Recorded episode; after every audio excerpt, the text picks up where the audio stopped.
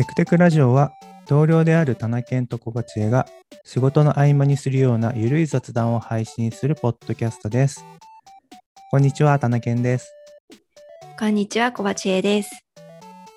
はい、よろしくお願いします。お願いします。いや、エピソード17ということでね。いや、なんか最近僕アニメをあの見てまして、お、アニメ見ますか小鉢恵さん？アニメは、あのーたまに、たまに見ます。たまに。でも、たまに、なんか話題になって、アマプラで見れるようなやつをうんうんちょっと見たりするくらいで、そんなにたくさんは見ないですね。最近見たのでどんなのがあります？ホットタクシーとか見ました。ああ、アホットタクニメですよね。シーか。ああ、はい見たいやつだ。面白いって言いますよね、あれね。はい。うんっていうのとあちょっとすごい古いんですけど最近アアマプラで電脳コイルをうんうん見始めてます。おー、いいっすね。僕もはい、見たことないな、まだ、電脳コイル。ちなょっとなんか昔のやつとかはいを見るのいいですよね。そう見かけてあなんかちょっと見てみようかなと思って見始めてたところですね。うんうんうんうんうん。僕も最近、割と前のアニメで、まあ、ブリーチっていう、ああはい。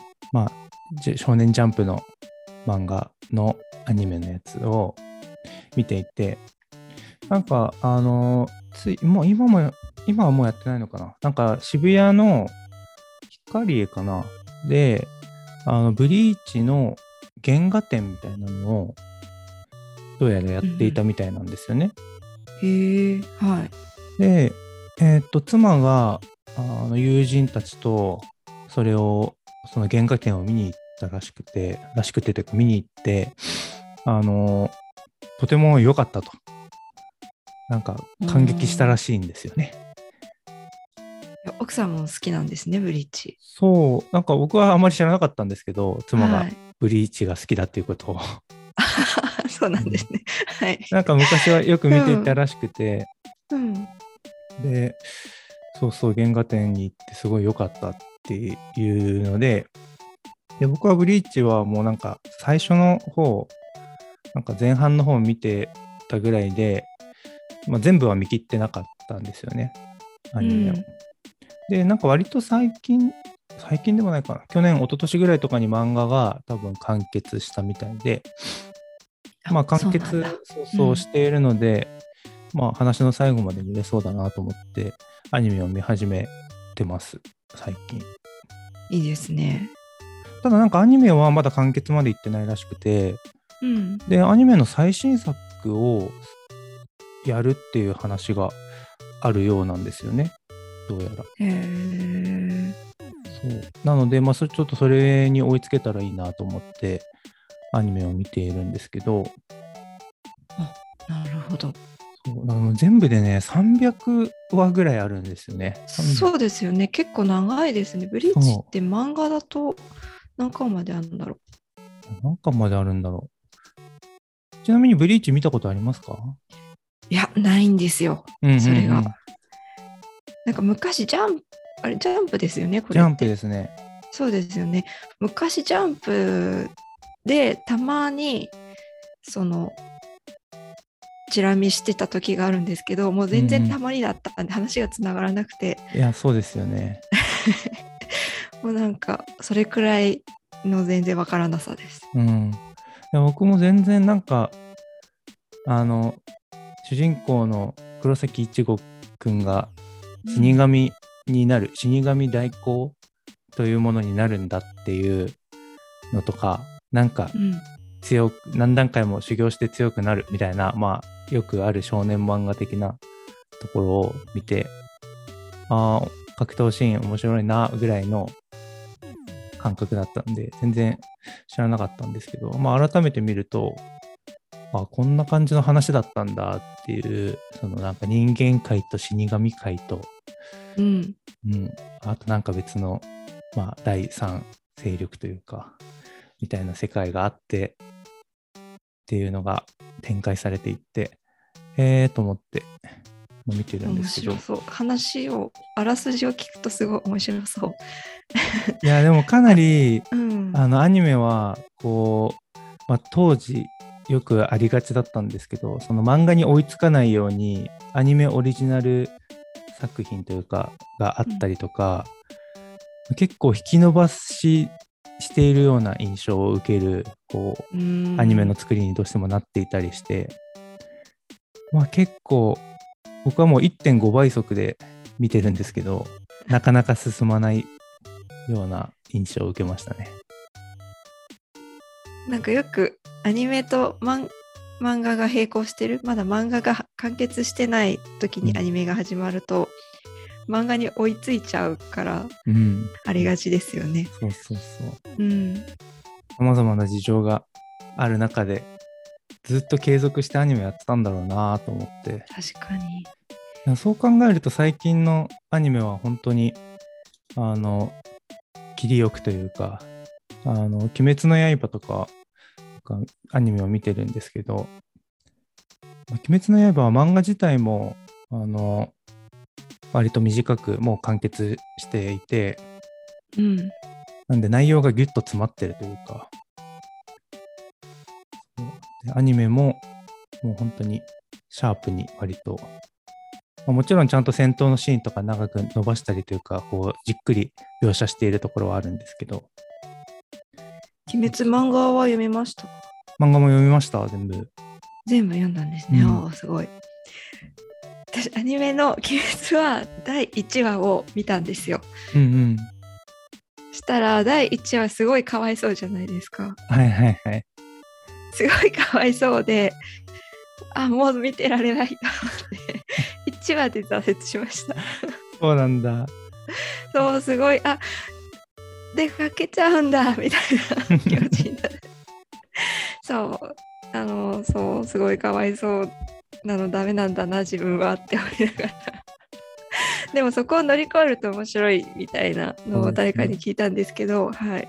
そこから話が始まっていくからってう言って、ん。その第1話がかわいそすぎましたね。いやー、わかる。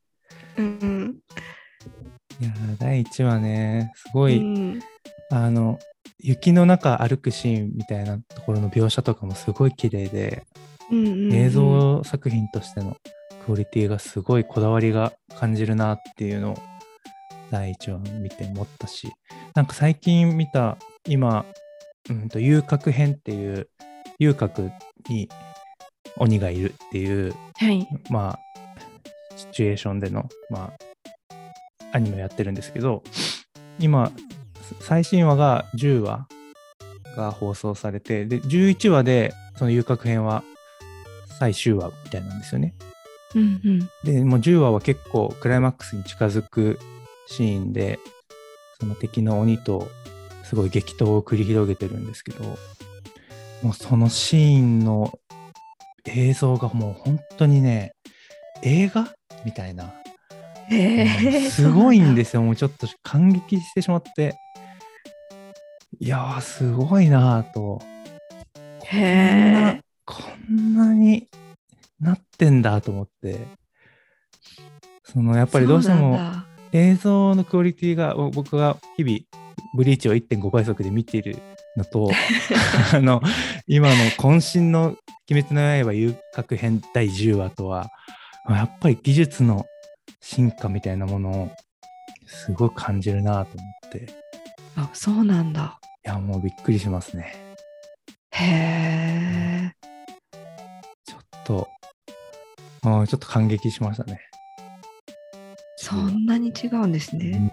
へえ、ちょっと映像を見たくなりますね。いやもうぜひ見ていただきたい。まあ2話からうん見てほしいんですけど、ぜひ あの 最初からねストーリーを追って見てほしいはもちろんそうなんですストーリーも面白いんですよね。面白いですね。か今調べてみると、アニメ3周年記念祭っていうのは今年やるらしいですね。あそうなんだ。はい。えなんかもう3周年なんだ2022年の、うん、4月16日、17日に幕張メッセでなんかやるみたい。ですうんけど、これ何をやるんだろう。何をやるんですかね。グッズがいろいろ売られたりとかありそうだけど。ステージプログラムと、えっと、アニメ「鬼滅の刃」に関する企画展示を楽しんでいただくメモリアルイベントとなっております。あそっか、あの、声優さんとかが来てうんうん。なんかやるんですね。なるほどな。イラストの展示とかも。うんうんうん。へえ。いや、4月になったら、なんかもう、なんだろう、安心な気分で集まれる会になるといいですね。イベントになるといいそうですね。ですね。うん。うんいや、なんかその、いや、作品としても面白いし、映像技術がすごいなっていうのをすごい思うんですけど、なんかそのブリーチを見る中で、ブリーチ、なんか不思議なシーンが一個あって、うん。印象的だったんですけど、うん。あの、主人公の黒崎一護くんが、まあ、あーと、修行をしているっていう状態で、で、自宅で黒崎くんの妹が2人いるんですけど、お兄ちゃんが帰ってこないとか言って、えっ、と、2、3日、まあ1週間ぐらいかな、帰ってこないって言って不安になっているっていうシーンなんですよね。うん、で、家で2人がだいあのお姉ちゃんの方は大丈夫だよ。そのそのうちフラッと帰ってくるよとか言って。で妹の方がうんといやもう帰ってこない心配みたいな感じでちょっとまあ半分泣いてるみたいな状態の時状態で。でその時にドアが、家のドアがガチャッと開くであお兄ちゃん帰ってきたっていう感じでえーっとお兄ちゃんまあ入ってきた人の方に向かっていくっていう時にドアを開けた人の視点に切り替わって開けた人から見て、なぜかなんて言うんだろう急に 3D みたいな映像になってその人視点へでーうん。こうなんか本当に影とかがちゃんとあるこうなんていうの 3D 空間の中であの VR カメラを AR カメラっていうのかな、まあ、をつけてるような視点うんうん。でこう部屋の廊下の角を曲がってえっ、となんだろう顔を見せるみたいななんか謎演出があったんですよね。はいはい。でなんだこれと思ってうんそこは本当に23秒2秒、うん。本当2秒ぐらいなんですけど多分。なんか本当に普通その他のシーンはまあ平平べったい、まあ、2D というかよくあうん。るアニメの、あのそんなになんて言うんだろう。あのアート作品っぽいあのアニメではないので本当にペタッとしたなんて言うんだろう。ひよくあるアニメなんですけど急に 3D に変わってうんこう、なんだろうそういう表現をしてるからこれ何だったんだろうなと思ってうん。で多分その 3D に挑戦したかったというかはい。チャレンジだったと思うんですよねその一瞬？その一瞬はい。もう全然普通にあの一視聴者として見ると違和感しかないシーンなんですけど なんだこれっていうその一瞬今必要だった？みたいなシーンなんですけどこれ多分制作者側としてはめちゃくちゃチャレンジだったんだろうなと思ってはい。そういう技術に挑戦するこれどうやって話し通したんだろうとかうん。すごい想像しちゃって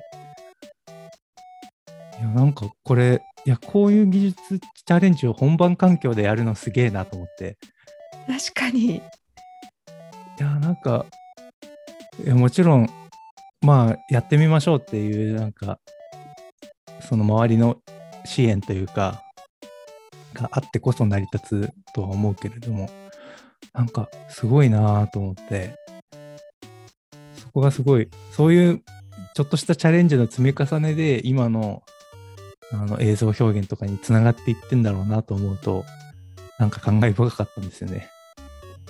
いや、面白いですね。それって、その、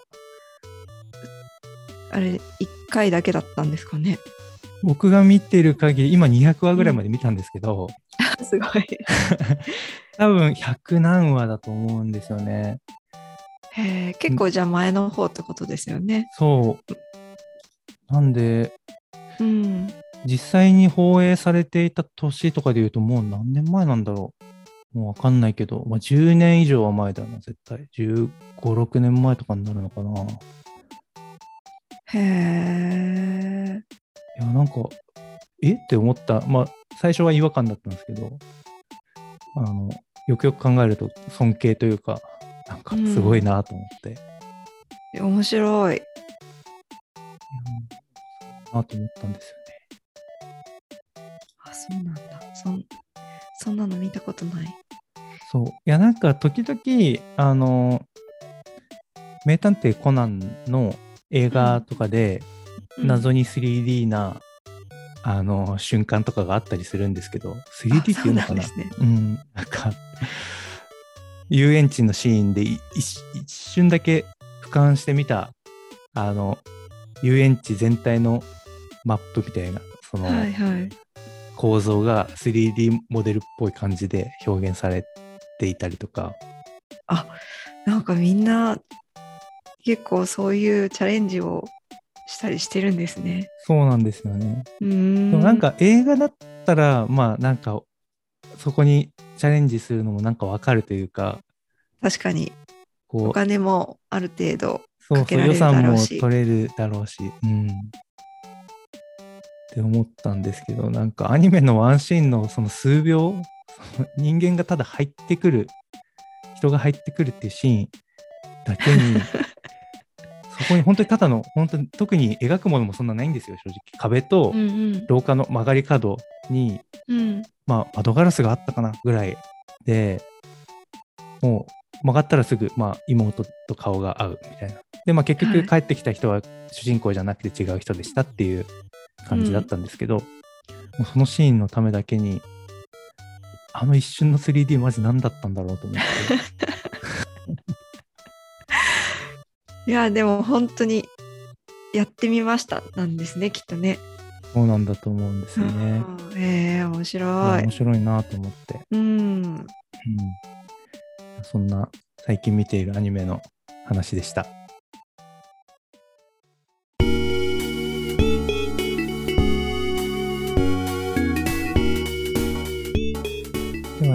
と、話を変えて、えっ、と、今アニメの話してたんですけど、最近というか、一昨日ぐらいに知った、えっ、と、ポッドキャストで、えっ、と、ゆる言語学ラジオっていう、ポッドキャストがありまして、ポッドキャストというか、えっ、と、YouTube チャンネルなんですけど、ポッドキャスト配信もしているっていうやつがあるんですよ。